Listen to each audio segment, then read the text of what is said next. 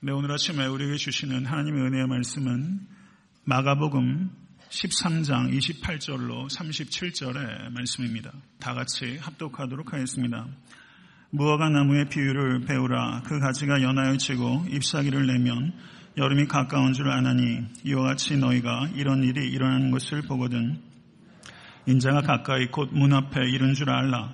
내가 진실로 너희에게 말하노니 이 세대가 지나가기 전에 이 일이 다 일어나리라. 천지는 없어지겠으나 내 말은 없어지지 아니하리라.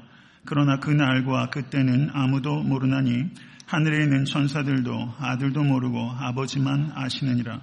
주의하라, 깨어있으라. 그때가 언제인지 알지 못함이라. 가령 사람이 집을 떠나 타국으로 갈 때 그 종들에게 권한을 주어 각각 사물을 맡기며 문지기에게 깨어있으라 명함과 같으니, 그러므로 깨어있으라. 집 주인이 언제 울는지, 혹 저물 때 일는지, 밤중 일는지, 닭 울 때 일는지, 새벽 일는지 너희가 알지 못함이라. 그가 호련히 와서 너희가 자는 것을 보지 않도록 하라. 깨어있으라. 내가 너희에게 하는 이 말은 모든 사람에게 하는 말이니라 하시니라. 아멘. 하나님의 말씀입니다. 다 같이 기도드리시고 말씀 받도록 하겠습니다. 생명의 주관자 되시는 거룩하신 하나님 아버지 감사합니다. 성경 말씀에 생명의 도가 있는 줄로 믿습니다. 부족하기 한량없는 이 종이 주의 말씀은 대언코자 합니다. 하나님, 진리와 위로의 통로가 될 수 있도록 저의 호흡과 입술과 생각과 감정을 온전히 붙잡아 주시고, 하나님의 잃어버린 백성을 찾으시며 연약한 자를 굳세게 하시고 강팍한 자를 깨닫게 하여 주시옵소서. 우리 주 예수 그리스도 이름으로 간절히 기도드렸사옵나이다. 아멘.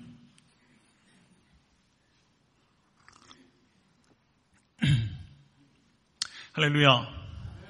우리 전우자분 돌아보시면서 인사할 때 오늘은 밝게 웃으면서 호산나 이렇게 한번 인사했으면 좋겠습니다. 호산나 이렇게 좀 인사하시죠. 밝게 웃으면서입니다. 밝게 웃으면서 호산나. 저도요, 사역하다가 집에 들어가면 집사람이 밝게 웃어주면 그냥 다 풀리더라고요. 그래서 말이 많이 필요하지 않은 것 같아요. 밝게 웃어만 줘도 얼마나 격려가 되고 위로가 되는지 모르겠습니다. 토요일마다 설교 준비로 항상 시간에 쫓깁니다. 시간이 여유 있어 본 적이 별로 없습니다. 그런데 어저께 새벽 12시를 넘어서 설교 준비하다가 오늘 서머타임이 해제되는구나. 할렐루야. 은혜로다. 정말 찬양이 어저께 나오더라고요. 정말 감사했어요. 그런데 새벽 3시가 넘어서 원고가 이제 끝나갈 무렵에 제가 이 엄지발가락을 가지고 툭툭툭툭 하다가 그만 이 전기 꽂는 익스텐션 스위치를 탁 눌러버려가지고 컴퓨터가 탁 나간 거예요. 억 소리가 나더라고요. 과장 쪽은 못하면 세상이 끝난 것 같았습니다. 이 손으로 어떻게 타이핑을 쳤는데 새벽 3시가 넘어서서 그 씨름했던 원고를 다 꺼졌어요. 그래서 한동안 아무것도 못하다가 컴퓨터 전원을 다시 켜면서 그때 간절히 기도했어요. 하나님, 저를 좀 살려주세요. 예, 제가 그렇게 기도합니다. 예, 정말 살려주세요. 하고서 이제 컴퓨터 모니터가 켜졌는데 거의 원고가 보존이 돼 있었고, 이게 오토 세이브도 모두 돼 있기 때문에 한 2 페라프 정도만 날아갔어요. 예, 성도 여러분, 어저께 저에게 세상이 끝난 줄 알았는데 세상의 끝이 아니었고, 오늘 제가 설교하는 제목은 세상의 끝에 대한 주제입니다. 제가 다소 우스꽝스럽게 어제 있었던 에피소드에 대해서 말씀을 드렸지만 오늘 설교의 내용은 전혀 우스꽝스럽지 않습니다. 복잡하고 긴 설교가 될 것입니다. 그렇지만 이것보다 중요한 주제를 찾기 어려울 만큼 중요한 주제입니다. 지금 우리가 살고 있는 이 시대는 어떠합니까? 전쟁이 도무지 끝날 것 같지 않은 중동의 문제가 있습니다. 인류의 파멸을 언제든지 가져올 수 있는 핵전쟁의 위험과 핵의 경쟁 시대 가운데 살고 있습니다. 자연 생태계는 무서울 정도로 빠르게 파괴되고 있고, 빈번한 자연 재해가 전 세계적으로 그리고 매우 무섭게 빈번하고 있습니다. 인간성은 실종되고 있고 도덕적 타락은 끝도 없이 추락하고 있습니다. 테러는 갈수록 극악해지고 있고 장소를 가리지 않고 빈번하게 나타나고 있고, 빈부격차는 개인 간에도 심화될 뿐만 아니라 나라와 민족 사이에서도 빈부격차가 유례없이 심화되고 있는 시기 가운데 살고 있습니다. 식량과 자원을 둘러싸고 패권주의가 만연해지고 있는 그야말로 위태로운 시기임에 틀림없습니다. 개인적으로 그리고 교회적으로 이 시대를 어떻게 분별하고 준비할 것인가 하는 것은 매우 중차대한 문제라고 할 수 있습니다. 그런데 많은 사람들이 이 시대의 상황에 대해서 지나치게 둔감하거나 지나치게 민감합니다. 이 양극단 가운데 있는 것입니다. 성도 여러분, 종말에 대한 예언 가운데 가장 위대하고 가장 중요한 예언은 마가복음 13장에 기록되어 있는 감람산 강론, 올리브 디스콜스라고 말할 수 있는 감람산 강론이 종말에 대한 예언 가운데 가장 중요하고 가장 위대한 예언입니다. 성도 여러분, 종말에 대한 예수 그리스도의 예언은 종말에 대한 모든 예언과 가르침을 이해할 수 있는 규범적인 예언입니다. 핵심적인 예언입니다.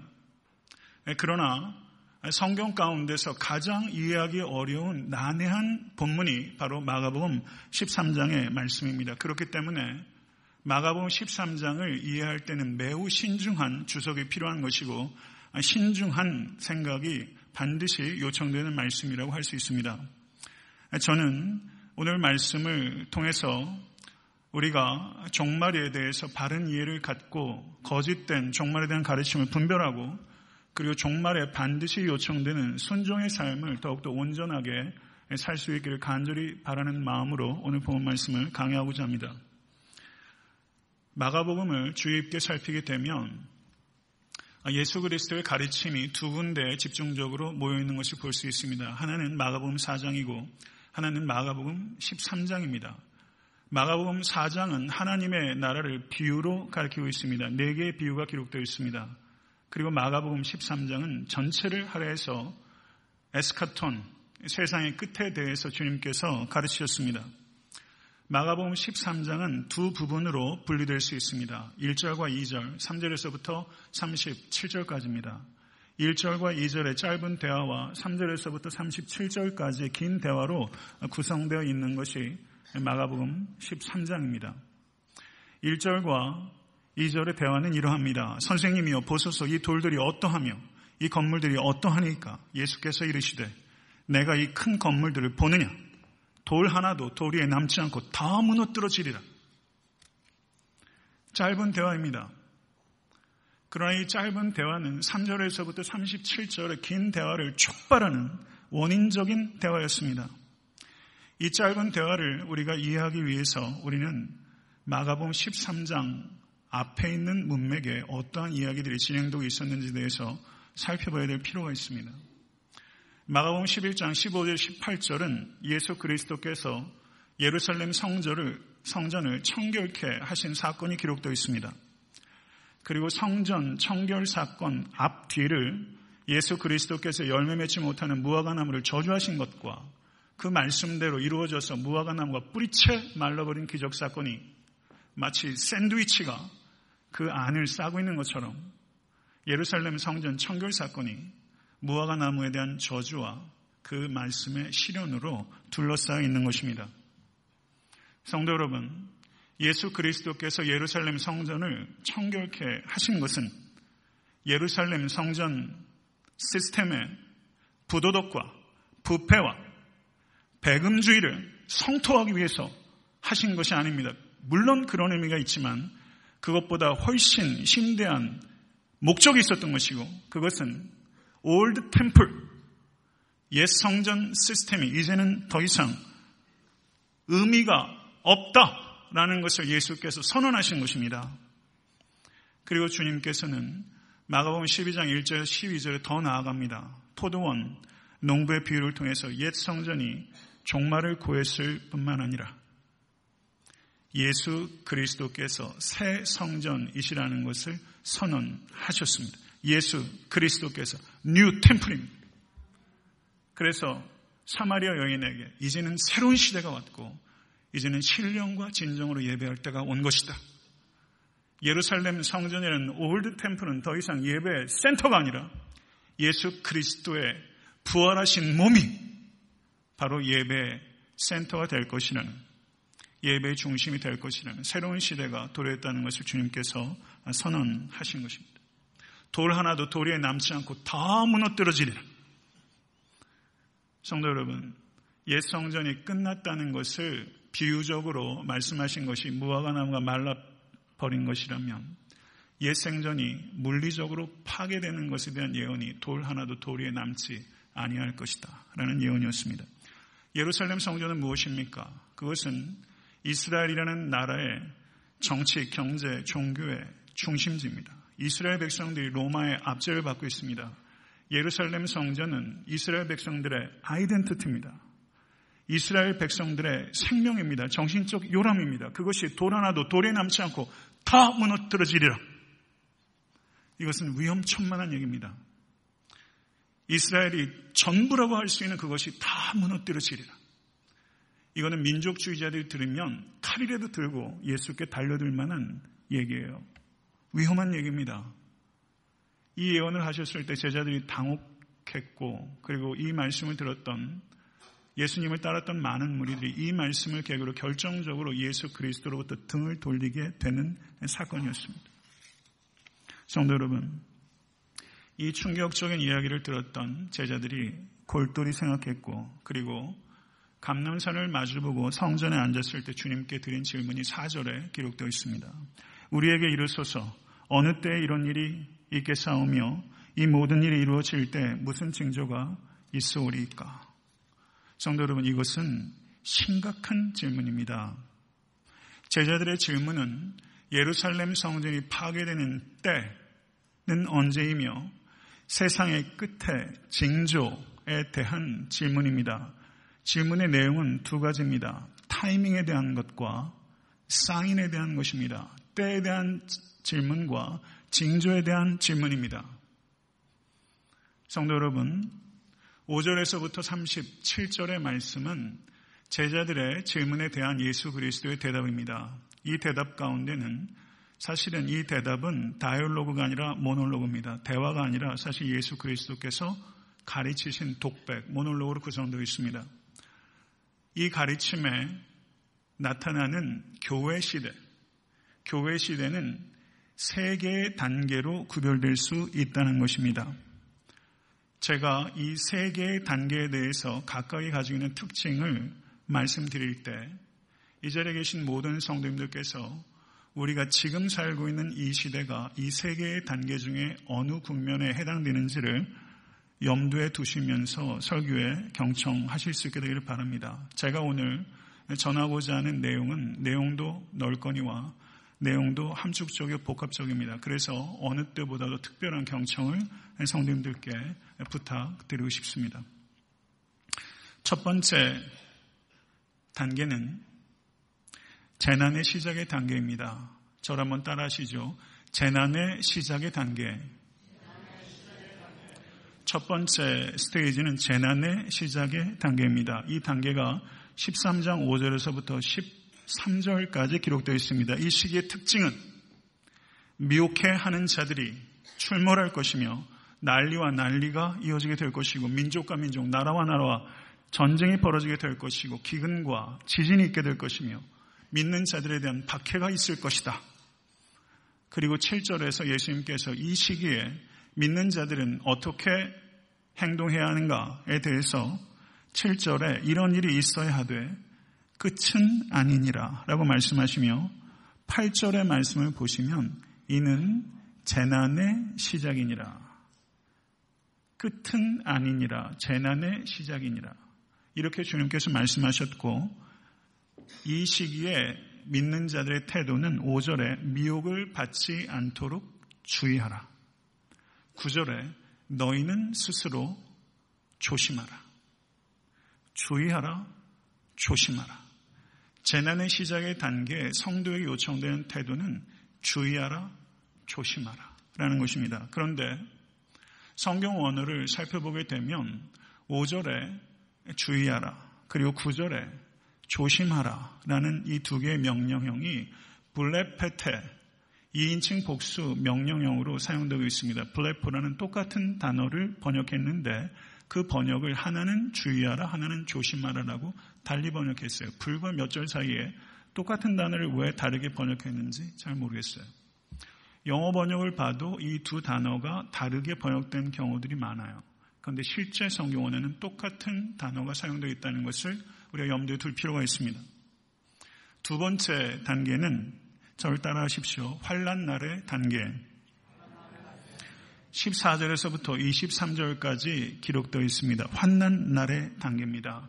환난 날의 단계는 재난의 시작의 단계와 종말의 단계, 중간에 있는 단계입니다. 이 단계가 환난 날의 단계입니다.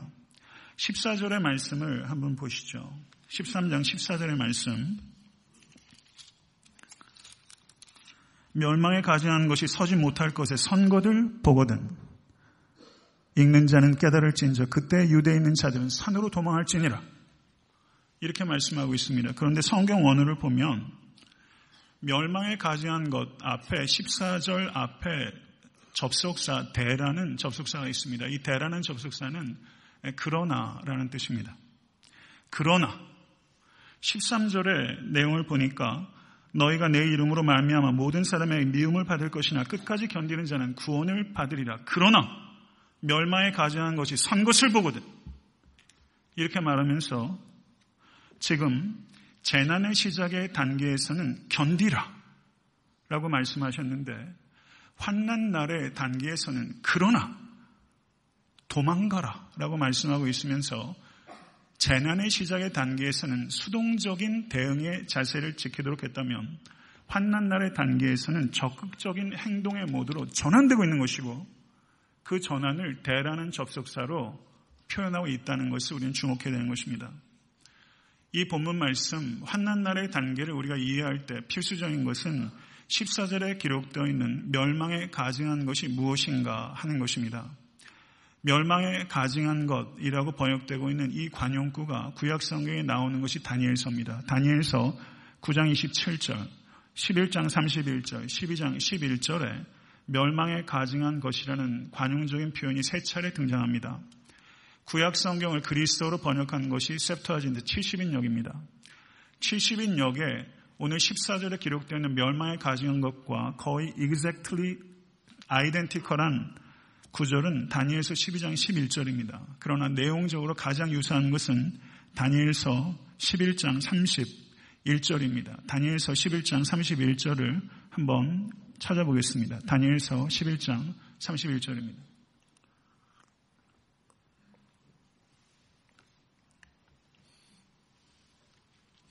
다니엘서 11장 31절 제가 읽겠습니다. 경청하십시오. 군대는 그의 편에 서서 성소 곧 견고한 곳을 더럽히며 매일 드리는 제사를 폐하며 멸망케 하는 미운 물건을 세울 것이며 멸망케 하는 가증한 것을 세울 것이며 지금 그 표현이 바로 오늘 본문에 나오는 멸망에 가증한 것입니다. 성도 여러분, 다니엘서에 나오는 이 멸망에 가증한 것을 이스라엘 백성들이 해석할 때 그 해석이 어떻게 적용되는가 하는 부분입니다. 이스라엘 사람들은 이 다니엘서의 예언이 주전 167년에 시라큐스 왕조의 안티오쿠스 에피파네스 4세에 의해서 예루살렘 성전이 모독을 당하고 제우스 상이 예루살렘 성전에 세워지게 된 것입니다. 그것을 이스라엘 백성들은 다니엘서의 그 예언의 말씀이 멸망에 가증한 것이 세워진 것이다. 그렇게 이해했던 것입니다. 이해하십니까?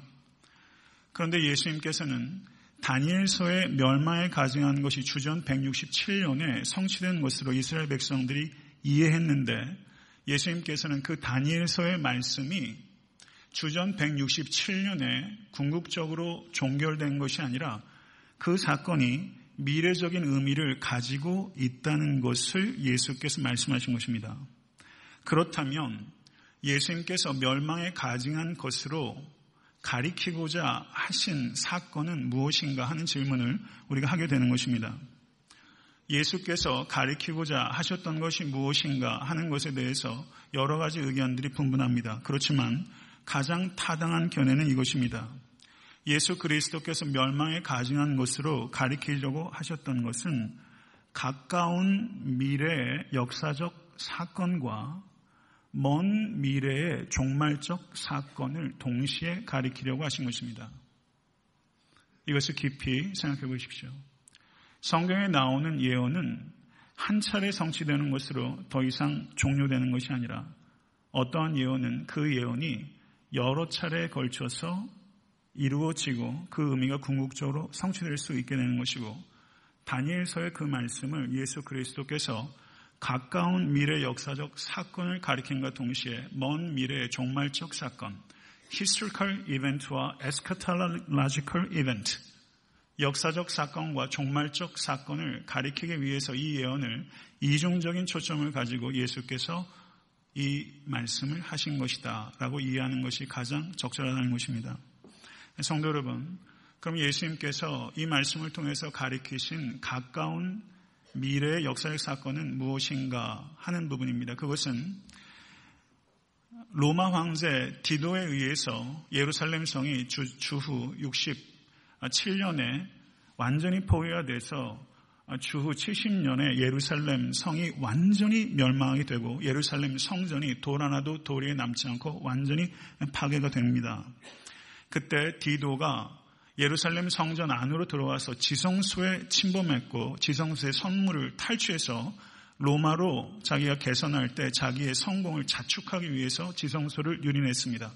이것을 예수 그리스도께서 멸망에 가증한 것이 선 것을 보거든 이라는 말씀이 1차적으로 거기에 적용된 것으로 이해하는 것입니다. 성도 여러분, 그러나 디도가 지성소를 더럽힌 것으로 이 예언의 말씀이 완전히 종결된 것이 아니라 예수 그리스도께서 이 땅에 재림하시기 직전에 멸망에 가증한 것이 다시 서게 되는 것을 보게 될 것입니다. 이것이 종말적 의미를 갖고 있는 것입니다. 그때는 유대에 있는 자들은 산으로 도망할지니라. 멸망에 가증한 것이 미래적으로 다시 서게 될 때 성도는 산으로 도망해야 되는 것입니다. 그러면 산으로 도망한다는 것이 어떤 의미입니까? 이 말씀은 바로 앞절의 13절의 말씀, 나중까지 견디는 자는 구원을 얻으리라 라는 말씀과 상충되는 것처럼 들립니다. 그러나 여기에서 산으로 도망하라 라는 것은 예수님께서 우리에게 겁쟁이가 되라 라는 것을 가리키는 것이 아니라 하나님의 심판의 자리를 떠나라 라는 가르침입니다. 예루살렘 성전이 파괴가 된 것은 하나님의 심판의 결과입니다. 하나님께서 버리신 것을 떠나는 것은 비겁한 행위가 아니라 용기 있는 행위입니다. 성도 여러분, 교회는 이렇게 설교할 수 있어야 됩니다. 하나님께서 버리신 것을 떠나도록 촉구할 수 있어야 됩니다. 돌 하나도 도리에 남지 않고 무너뜨려지리라 라고 설교할 수 있는 강단이 되어야 됩니다. 그렇게 예언적인 선포라는 교회가 되어야 됩니다. 성도 여러분, 15절과 16절을 말씀을 보십시오. 지붕 위에 있는 자는 내려가지도 말고 집에 있는 무엇을 가지러 들어가지도 말며 밭에 있는 자는 겉옷을 가지러 뒤로 돌이키지도 말지니라. 이 표현을 통해서 우리에게 주는 메시지는 무엇입니까? 멸망에 가증한 것이 섰을 때는 한순간도 망설여서는 안 된다는 것입니다. 한순간도 지체해서는 안 된다는 것입니다. 성도 여러분, 17절과 18절의 말씀은 환난의 때에 가장 위험한 자들이 누구인가를 밝히고 있습니다. 그것은 임산부와 젖먹이는 사람입니다. 성도 여러분, 마지막 때에 가장 취약한 사람들은 누구입니까? 환난이 겨울에 임하지 않도록 기도하라 라고 주님께서 가르치셨습니다. 성도 여러분, 기도해야 깨어있을 수 있습니다. 기도하기 위해 눈을 감아야 영안이 열립니다. 성도 여러분, 마지막 때 기도하지 않고 깨어있을 수 있는 길이 없습니다. 19절에 주님께서 하나님의 창조하신 창조부터 지금까지 이런 환난이 없었고 후회도 없으리라 라고 말씀하셨습니다. 예수 그리스도의 이 예언은 1차적으로 예루살렘 성전이 파괴가 된 것을 가리키는 것입니다. 예루살렘 성전이 파괴가 되고 수많은 사람들이 죽임을 당하고 수많은 사람들이 포로로 잡혀왔습니다. 이것은 엄청난 대재앙이었습니다. 그러나 그 사건을 지금까지 이런 환란이 없었고 그 후에도 이런 환란이 없으리라 라고 얘기할 만한 충분한 환란입니까? 하는 질문을 하게 되는 것입니다. 무슨 말인고 하니 예루살렘 성전이 파괴가 되는 것은 유대인들에게 엄청난 환란이었지만 인류의 역사 가운데서도 아이슈비츠에서 수많은 사람들이 죽임을 당했고 1차, 2차 세계대전 등을 통해서 수많은 사람들이 죽임을 당했습니다. 전무후무한 환란이라고 과연 그 사건을 예루살렘 성전이 파괴된 사건을 전무후무한 환란이라고 창조 이래로 그런 환란이 없었다고 이야기할 수 있는가 하는 질문을 할 수 있다는 것입니다. 그러면 이것을 우리가 어떻게 이해해야 되는가 하는 부분이죠. 예수 그리스도께서 하신 예언은 두 가지 더블 포커스가 있다고 말씀을 드렸습니다. 예루살렘 성전의 파괴와 그리고 재림 직전에 있게 될 대환란을 가리키는 더블 포커스가 있습니다. 그러면 전무후무한 환란이라고 표현했던 이 표현이 예루살렘 성전이 파괴된 사건에 적용할 때는 그것은 묘사적인 과장법이라고 말할 수 있습니다. 왜냐하면 예루살렘 성전이 파괴됨보다 더 극악한 환란이 있었기 때문입니다. 예루살렘 성전이 파괴된 데 이 말씀을 적용할 때는 묘사적인 과정법이라고 할 수 있고 예수 그리스도께서 말씀하신 대로 이 땅에 재림하실 때는 성도 여러분 이런 환란이 없었고 후에도 없는 환란이 문자적으로 임하게 될 것이라는 사실입니다. 이것을 주님께서 말씀하신 것입니다. 그런데 성도 여러분 대환란이 예수 그리스도의 재림 전에 있게 될 것이지만 성도는 안전합니다. 이것에 대해서 20절에 말씀하신 것입니다. 20절 말씀은 만일 주께서 그날들을 감하지 아니하셨다면 모든 육체가 구원을 얻지 못할 것이오늘 자기의 택하신 백성을 위하여 그날들을 감하셨느니라 라고 말씀하고 있습니다. 감하셨느니라. 택하신 백성이라는 언급이 20절과 22절과 27절에 세 차례 등장하고 있습니다. 우리가 마음을 써야 되는 것은 대환란이 언제 있을 것인가 하는 것이 아니라 우리가 택하신 백성인가 하는 것입니다. 이 자리에 계신 모든 권속들이 택하신 백성 될 수 있게 되기를 간절히 축원합니다. 예수 그리스도께서 택하신 백성을 위해서 그 환란의 날들을 감하셨다라고 말씀하고 있습니다. 이것은 미래의 사건입니다. 그런데 감하실 것이다 라고 말씀하지 않고 감하셨느니라 라고 과거로 표현하고 있는 것입니다. 이것은 우리 번역만 감하셨느니라 라고 말씀하고 있는 것이 아니라 실제 성경 원어도 과거 시제로 표현되어 있습니다. 에크로보센이라는 단어입니다. 이 단어는 콜로보라는 단어의 과거 시제입니다. 엄밀하게 분석하면 이것은 futuristic aorist, 미래적인 과거 시제입니다. 이것이 갖고 있는 의미는 마치 환란의 날을 감하실 미래적인 사건이 이미 과거에 일어난 사건처럼 확실하기 때문에 이 사건을 예수 그리스도께서 과거 시제로 표현한 것입니다. 달리 말하면 전무후무한 대환란이 이 땅에 임할 때에도 예수 그리스도께서는 택한 자들을 구별하시고 택한 자들을 보호하시고 택한 자들을 지키신다는 뜻입니다. 할렐루야. 믿으십니까? 이것을 믿으실 수 있길 간절히 축원합니다. 그리고 21절과 22절의 내용을 보시면 이렇게 말씀합니다. 그때의 사람이 너에게 말하되 보라 그리스도가 여기 있다 보라 저기 있다 해도 믿지 말라 거짓 그리스도들과 거짓 선지자들이 일어나서 이적과 기사를 행하여 할 수만 있으면 택하신 백성을 미혹해 하려 하리라. 이 말씀은 5절과 6절에 재난의 시작 단계에 있었던 거짓 그리스도로 인한 미혹과 매우 흡사합니다. 그러면 이것이 5절과 6절에 있었던 거짓 그리스도의 미혹의 위험을 단지 반복하고 있는 것입니까? 그렇지 않다는 것입니다. 재난의 시작의 단계와 환란 날의 단계의 거짓 그리스도와 거짓 선지자의 미혹의 강도는 전혀 다른 것입니다. 현저하게 다르게 미혹의 강도가 강해지는 것입니다. 6절의 말씀을 보시면 많은 사람이 내 이름으로 와서 이르되 내가 그로를 하여 많은 사람을 미혹해 하리라. 여기서 6절에 미혹해 하다라고 번역되어 있는 성경 언어가 플라나우라는 단어입니다. 그런데 환란 날의 단계에 있는 그 미혹함은 플라나우라는 단어가 아니라 아나플라나오라는 단어가 사용되고 있습니다. 전치사가 붙어서 미혹하다라고 우리 번역으로는 똑같이 번역되고 있지만 실제 원어적인 의미는 훨씬 강력한 미혹이 환란 날의 단계에 있다라는 것을 주님께서 경고하신 것입니다. 성도 여러분, 교회 역사 이래로 교회는 끊임없이 거짓 그리스도와 거짓 선지자들의 미혹을 당해왔습니다. 그러나 환란 날의 단계에서는 이 미혹의 강도가 더욱더 세질 것이고 거짓 그리스도와 거짓 선지자들은 기적과 이사를 통해서 할 수 있는 대로 성도를 미혹할 것이다 라고 말한 것입니다. 성도 여러분, 저는 이 자리에 계신 모든 분들이 한 사람도 예외 없이 삶의 문제를 가지고 있다고 생각합니다. 지금 당장은 편안해도 삶의 고난으로부터 완전히 면제된 인생 없습니다. 내 문제를 해결하는 것이 신앙의 목적이 되면 그것이 문제입니다. 내 문제를 해결하는 것이 신앙의 목적이 되면 그 문제를 해결해 줄 수 있는 이적과 기사를 쫓게 되는 것입니다. 성도 여러분, 하나님은 살아계십니다. 지금도 이적과 기사를 통해서 하나님의 뜻대로 주권적으로 역사하십니다. 지금도 과학이 고치지 못하는, 의학이 고치지 못하는 자를 일으키십니다.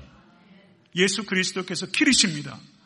저는 기적이 지금도 분명하게 하나님의 주권 안에서 자유롭게 일어나는 것을 믿습니다. 믿음이 있다고 병이 고쳐지고 믿음이 없다고 병 중에서 죽는 게 아닙니다. 믿음이 있든지 믿음이 없든지 주께서 원하시면 낫게 되는 것이고 믿음이 있으면 병 중에서도 이깁니다. 믿음이 있으면 병이 나아도 이깁니다. 주님께서는 믿음이 있으면 병이 낫게 될 것이다가 아니라 병 중에서도 믿음이 있는 것을 기뻐하시는 것입니다. 성도 여러분, 기적과 이사가 지금도 있습니다. exceptionally, 예외적으로 있습니다. 그게 믿음입니다. 그러나 이적과 기사를 통해서 예수 그리스도께서 누구신지를 깨닫고 예수 그리스도를 더 알게 되고 예수 그리스도를 더 사랑하게 되고 그래서 자기를 부인하고 자기 십자가를 지는 대로 나아가지 못한다면 그 이적과 기사를 체험하는 것은 신앙에 득이 되진 않습니다. 신앙에 독이 됩니다. 이적과 기사를 통해서 십자가를 더 사랑하는 대로 나아가지 못하면 그러한 경험은 아무 의미를 갖지 못합니다. 이적과 기사를 통해서 그리스도와 더욱더 밀접해지지 못하면 성도 여러분, 그것은 오히려 비참한 결과를 가져올 수 있다는 것을 우리는 알아야 됩니다. 이적과 기사를 Jesus 파워가 아니라 Jesus person을 사랑하시는 모든 권속 되실 수 있기를 간절히 축원합니다. 그리고 역사의 마지막 단계에 돌입합니다. 재난의 시작의 단계, 그 다음에 환난 날의 단계, 그리고 종말의 단계입니다. 이것이 교회 시대가 구분되는 세 가지 역사의 단계입니다. 종말의 단계입니다. 그 단계가 24절부터 27절에 기록되어 있습니다. 그때 환난 후 해가 어두워지며 달이 빛을 내지 아니하며 별들이 하늘에서 떨어지며 하늘에 있는 권능들이 흔들리리라. 그때 인자 구름을 타고 큰 권능과 영광으로 오는 것을 사람들이 보리라. 이게 예수님께서 하신 예언의 말씀입니다.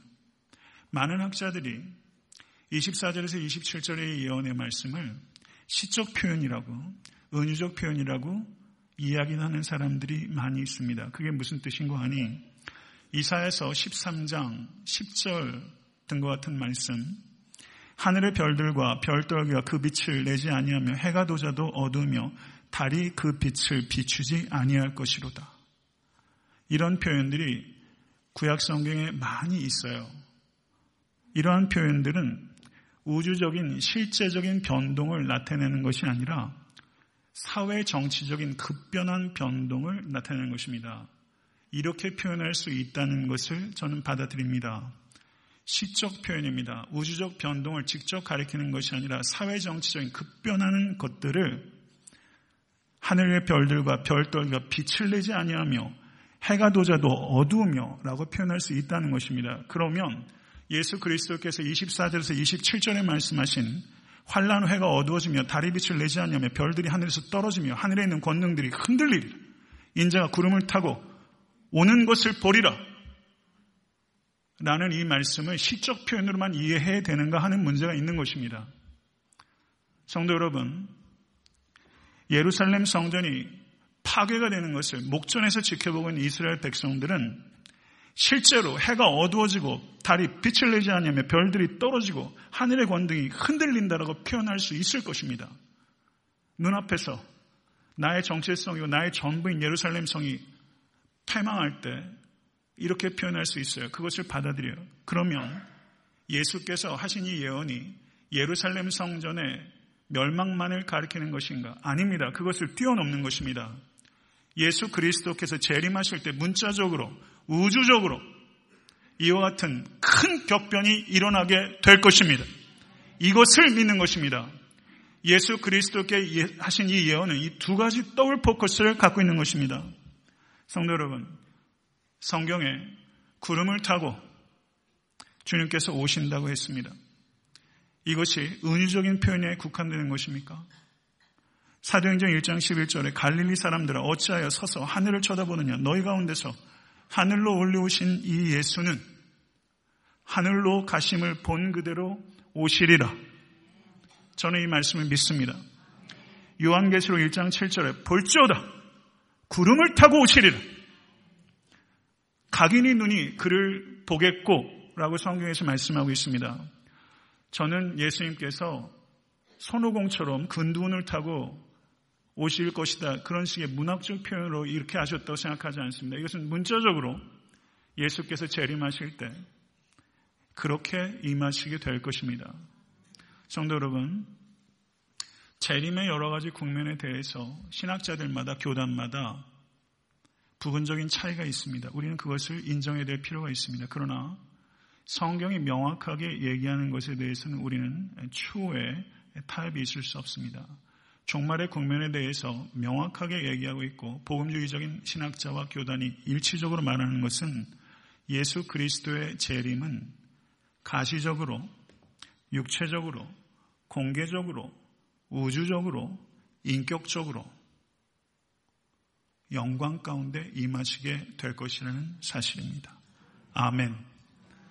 성도 여러분, 주님께서 다시 오실 것을 믿으십니까?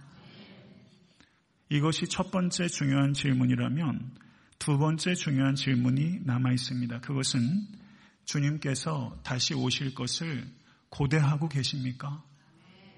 이것이 두 가지 질문입니다. 주님께서 다시 오실 것을 믿고 있는가? 주님께서 다시 오실 것을 고대하고 있는가? 진심으로 고대하고 있는가? 진심으로 고대하고 계십니까? 성도 여러분, 주님께서 다시 오시기를 고대하는데 주님, 제가 죽은 다음에 오세요. 주님께서 다시 오시면 좋겠는데 내 새끼 이렇게 어린데 토끼 같은데 얘네들 때까지는 오지 마시고 그 다음 때 오세요. 혹시 그런 마음 갖고 계시진 않으세요? 이 세상 연락을 즐기면 성도 여러분, 그리스도의 재림에 대한 갈망은 줄어들게 됩니다. 내가 그리스도의 재림을 주여 오시옵소서 하는 그리스도의 재림에 대한 고대하는 정도가 여러분의 영적 상태를 가리킨다고 말해도 과장이 아닙니다. 성도 여러분, 오늘 이 예배를 통해서 주여 오시옵소서, 주여 오서 오시옵소서라는 갈망이 여러분과 저에게 새로워지게 되기를 우리 주 예수 그리스도 이름 간절히 축원합니다. 28절에서 37절의 말씀을 보시면 예수님의 가르침의 결론이 기록되어 있습니다. 예수 그리스도의 재림을 믿고 고대하는 성도의 삶의 자세가 어떠해야 되는지에 대해서 주님께서 권면하십니다. 종말의 때에 대한 제자들의 질문에 대해서 예수 그리스도께서 어떻게 대답하셨냐면 그러나 그 날과 그 때는 아무도 모르나니 하늘에 있는 천사들도 아들도 모르고 아버지만 아시느니라. 아멘. 예수님은 성육신하신 하나님이십니다. 예수님은 전지하신 하나님이십니다. 그럼에도 불구하고 인간의 몸을 입으셨을 때 예수 그리스도께서는 재림의 때에 대한 지식을 모르는 것을 받아들이는 겸손을 배우셨어요. 그것을 모르셨어요. 성도 여러분, 깊이 생각해야 됩니다. 그 날과 그 때는 아무도 모른다. 그런데 이단 사설을 주장하는 사람 뭐라고 말하는지 아세요? 그 날과 그 때는 몰라도 그러면 그 달과 그 해는 안다고 그래요. 이게 얼마나 왜곡이에요. 그 달과 그 해를 안대요. 그럼 이단이에요. 그건 안 돼요. 이건 신학적인 성경에서의 곡해입니다. 아집입니다. 성도 여러분, 종말의 때에 대해서 알지 못한다라고 아무리 강변을 해도 성도들에게는 호기심이 있어요. 그래도 목사님, 종말의 때가 언제죠? 이 호기심이 교회 시대 이래로 사라지질 않아요. 사람들이 항상 종말의 때가 언젠지에 대해 관심을 가지고 있어요. 그러나 성도 여러분, 마태복음 24장 44절에서 주님께서 이렇게 말씀하셨습니다. 이러므로 너희도 준비하고 있으라. 생각지도 않은 때에 인자가 오리라. 생각지도 않은 때에 인자가 오리라. 사도행전 1장 6절에 7절의 말씀을 보시면 저희가 모였을 때 예수께 여짜와 가로되, 심지어 제자들도 주님께서 승천하시기 직전까지 이걸 묻고 있어요. 이스라엘 나라를 회복하심이 이때니까. 궁금한 거예요. 이스라엘 나라를 회복하심이 이때니까. 그랬더니 주님께서 뭐라고 대답한지 아십니까? 때와 기한은 아버지께서 자기의 권한에 두셨으니 너희의 알 바 아니요. 너희의 알 바 아니요. 이 말씀 받아들이시는 겸손을 가지실 수 있게 되기를 간절히 바랍니다. 너희의 알 바 아니요. 종말의 때에 대해서는 알 수도 없고 알 필요도 없다라는 것이 성경의 일관적인 가르침입니다. 이것에 대해서 분별하실 수 있게 되길 간절히 바랍니다. 13장 전체를 주의 있게 살피게 되면 13장을 관통하는 단어가 두 개가 있습니다. 하나는 블레포라는 동사고 또 하나는 아그루프네오라는 동사입니다. 제가 이 단어를 원어를 사용하는 이유는 번역들이 제각각이기 때문에 그래요. 블레포라는 동사와 아그루포네오라는 동사는 블레포라는 동사는 조심하라, 주의하라라는 뜻입니다. 아그루프네오라는 동사는 깨어있으라라는 뜻입니다. 이 블레포라는 동사가 9절과 23절과 33절에 세 차례 등장합니다. 그리고 아그루프네오라는 동사가 33절과 35절과 37절에 등장합니다. 사실상은 블레포라는 동사와 아그루프네오라는 동사는 똑같은 의미를 전달하는 것입니다. 그 의미는 준비하라는 것입니다. 37절의 말씀은 이렇습니다. 너희들에게 하는 이 말이 모든 사람에게 하는 말이니라. What I say to you, I say to everyone. Watch! 이게 감람산 강론의 결론이에요. I say to you. 내가 너희에게 말한다. 그러나 이 말은 I say to everyone. 나는 모든 자들에게 말하는 것이다. 이 자리에 계신 성도들에게 말씀하고 있는 그 결론이 뭔지 아십니까? Watch! 깨어있으라. 이것이 감람산 강론의 결론입니다. 성도 여러분, 그리스도인들의 관심은 종말의 때에 대한 관심이 아니라 종말을 준비하는 태도에 대한 관심이 되어야 된다는 것을 주님께서 가리키신 것입니다. 재림을 그러면 어떻게 준비해야 됩니까? 집을 파시겠어요? 직장을 그만두시겠어요? 아니면 자녀들을 학교에 보내지 않으시겠어요? 장기적인 삶의 계획들을 포기해버리시겠어요? 그리고 기도와 전도에 열을 올리시겠어요? 이것이 종말을 준비하는 태도입니까? 이렇게 잘못된 가르침을 가리키는 이단들이 있었습니다. 이러한 행동들은 모두 거짓에 미혹된 행동입니다. 기도하고 전도하는 것, 열정이 있어야 됩니다. 그렇지만 비성경적인 기도와 전도는 하나님을 영화롭게 하지 못하고 아무런 의미도 없고 그것은 사회적으로 무리만 일으키게 되는 것입니다. 예수 그리스도의 가르침은 재림의 때는 알 수 없고 항상 삼가고 깨어서 종말의 때를 준비하라라는 것이 주님의 가르침의 요지입니다. 그것이 13장의 가르침의 핵심입니다. 그런데 여전히 하나 중요한 질문이 남아 있습니다. 이 질문에 대해서 여러분과 제가 깊이 숙고해야 되는 것입니다. 성도 여러분, 그러면 그리스도께서 오늘 저녁이라도 재림하실 수 있습니까? 어떻게 생각하세요? 그리스도께서 오늘 저녁이라도 재림하실 수 있습니까? 이 질문에 대해서 우리는 대답해야 될 필요가 있는 것입니다. 예수 그리스도께서는 재림하십니다. 그때는 모릅니다. 여기까지 정리가 된 거예요. 그러면 오늘 저녁이라도 재림하실 수 있는가 하는 질문입니다. 이 질문에 대답하기 위해서는 이 질문은 일관된 의견이 없고 신학적인 입장에 따라 해석의 차이에 따라 다양한 의견이 있을 수 있다는 것을 우리는 받아들여야 됩니다. 이 신학적 차이를 받아들여야 됩니다. 이것을 받아들이지 않고 이단이라고 말하는 것은 비성경적입니다. 그러면 오늘 밤에라도 그리스도께서 재림하실 수 있는가 하는 문제에 대해서 우리 어떻게 이해돼야 되는가? 성도 여러분, 성경 말씀을 주의 있게 살피게 되면 예수 그리스도께서 재림하시는 게 매우 임박했다라는 것을 분명하게 강조하는 성경 구절들이 많이 있습니다. 반면에 예수 그리스도께서 재림하시기 전에 반드시 이루어져야 될 일들이 있다는 구절도 많이 있습니다.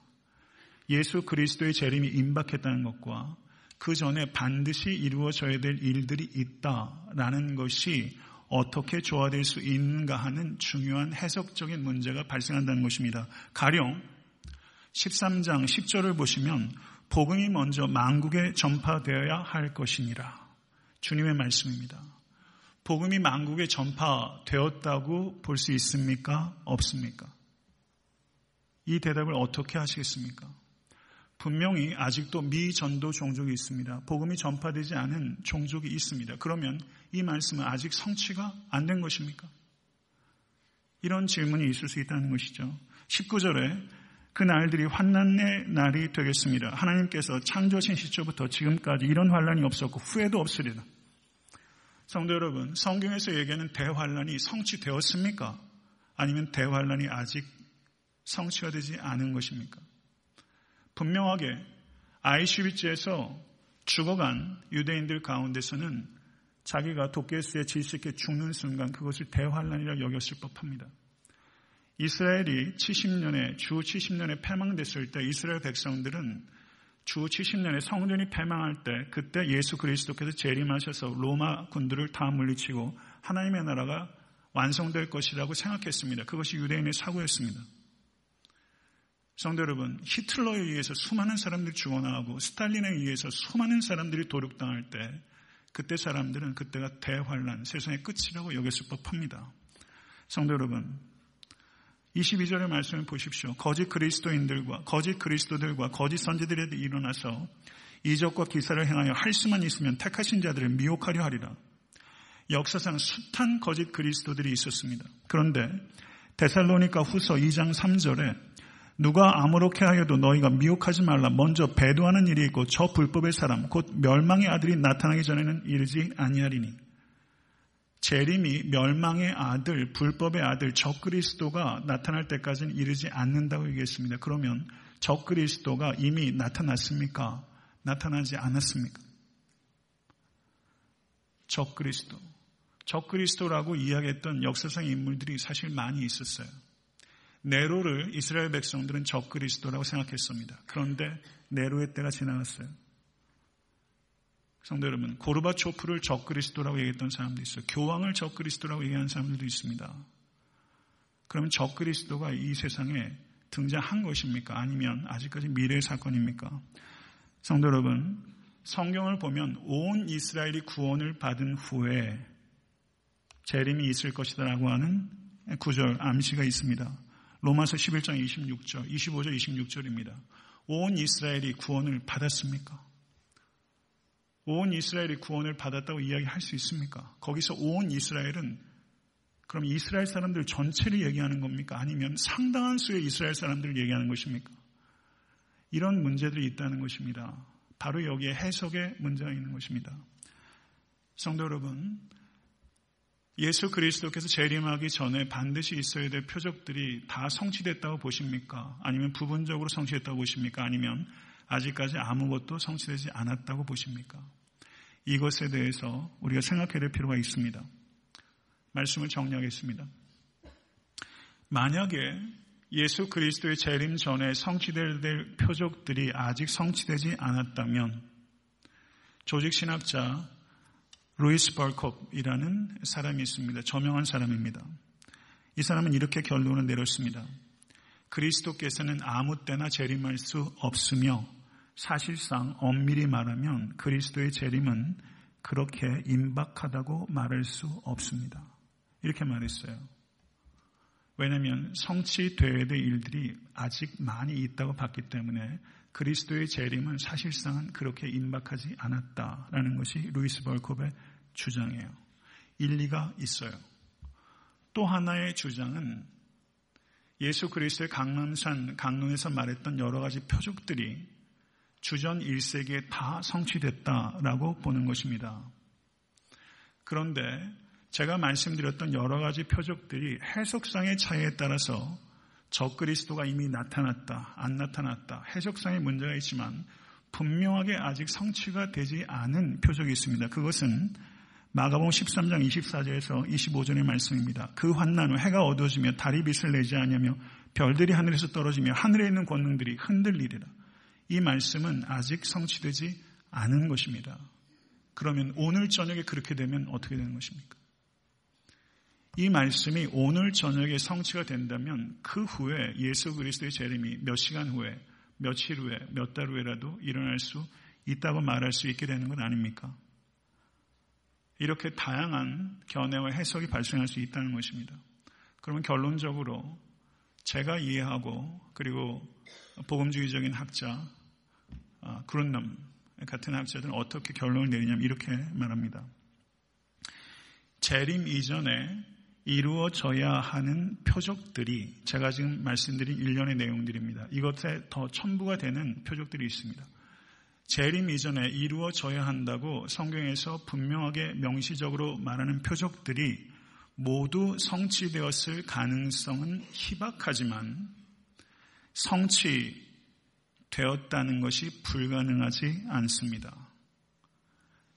재림 이전에 나타나야 될 표적들이 모두 성취될 가능성은 희박하지만 불가능하지 않습니다. 달리 말하면 그 표적들이 성취가 되었는지 그렇지 않은지에 대해서 정확하게 알 수 없습니다.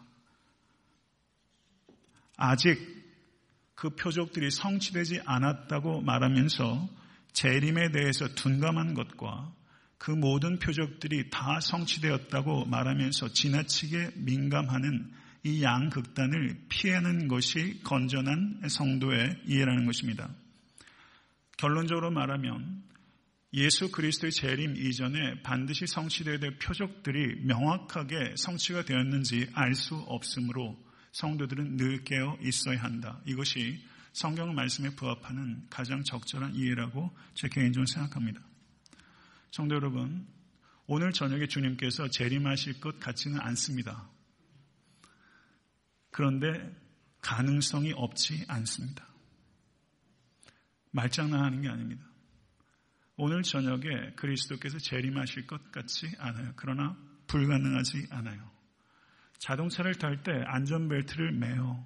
안전벨트를 매는 이유가 사고가 날 것이기 때문에 매는 게 아니라 사고가 날 수 있기 때문에 매는 거예요. 사고가 날 것이면 안 나가야죠. 안전벨트를 매는 것은 사고가 날 것이기 때문이 아니라 사고가 날 수 있기 때문입니다. 성도 여러분, 재림을 준비해야 되는 이유는 그리스도께서 곧 재림하실 것이기 때문이 아니라 곧 재림하실 수 있기 때문입니다.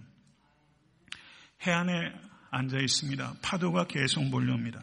역사의 해변가에 앉아 있습니다. 로마의 교인들이 앉아 있습니다. 네로의 박해가 왔습니다.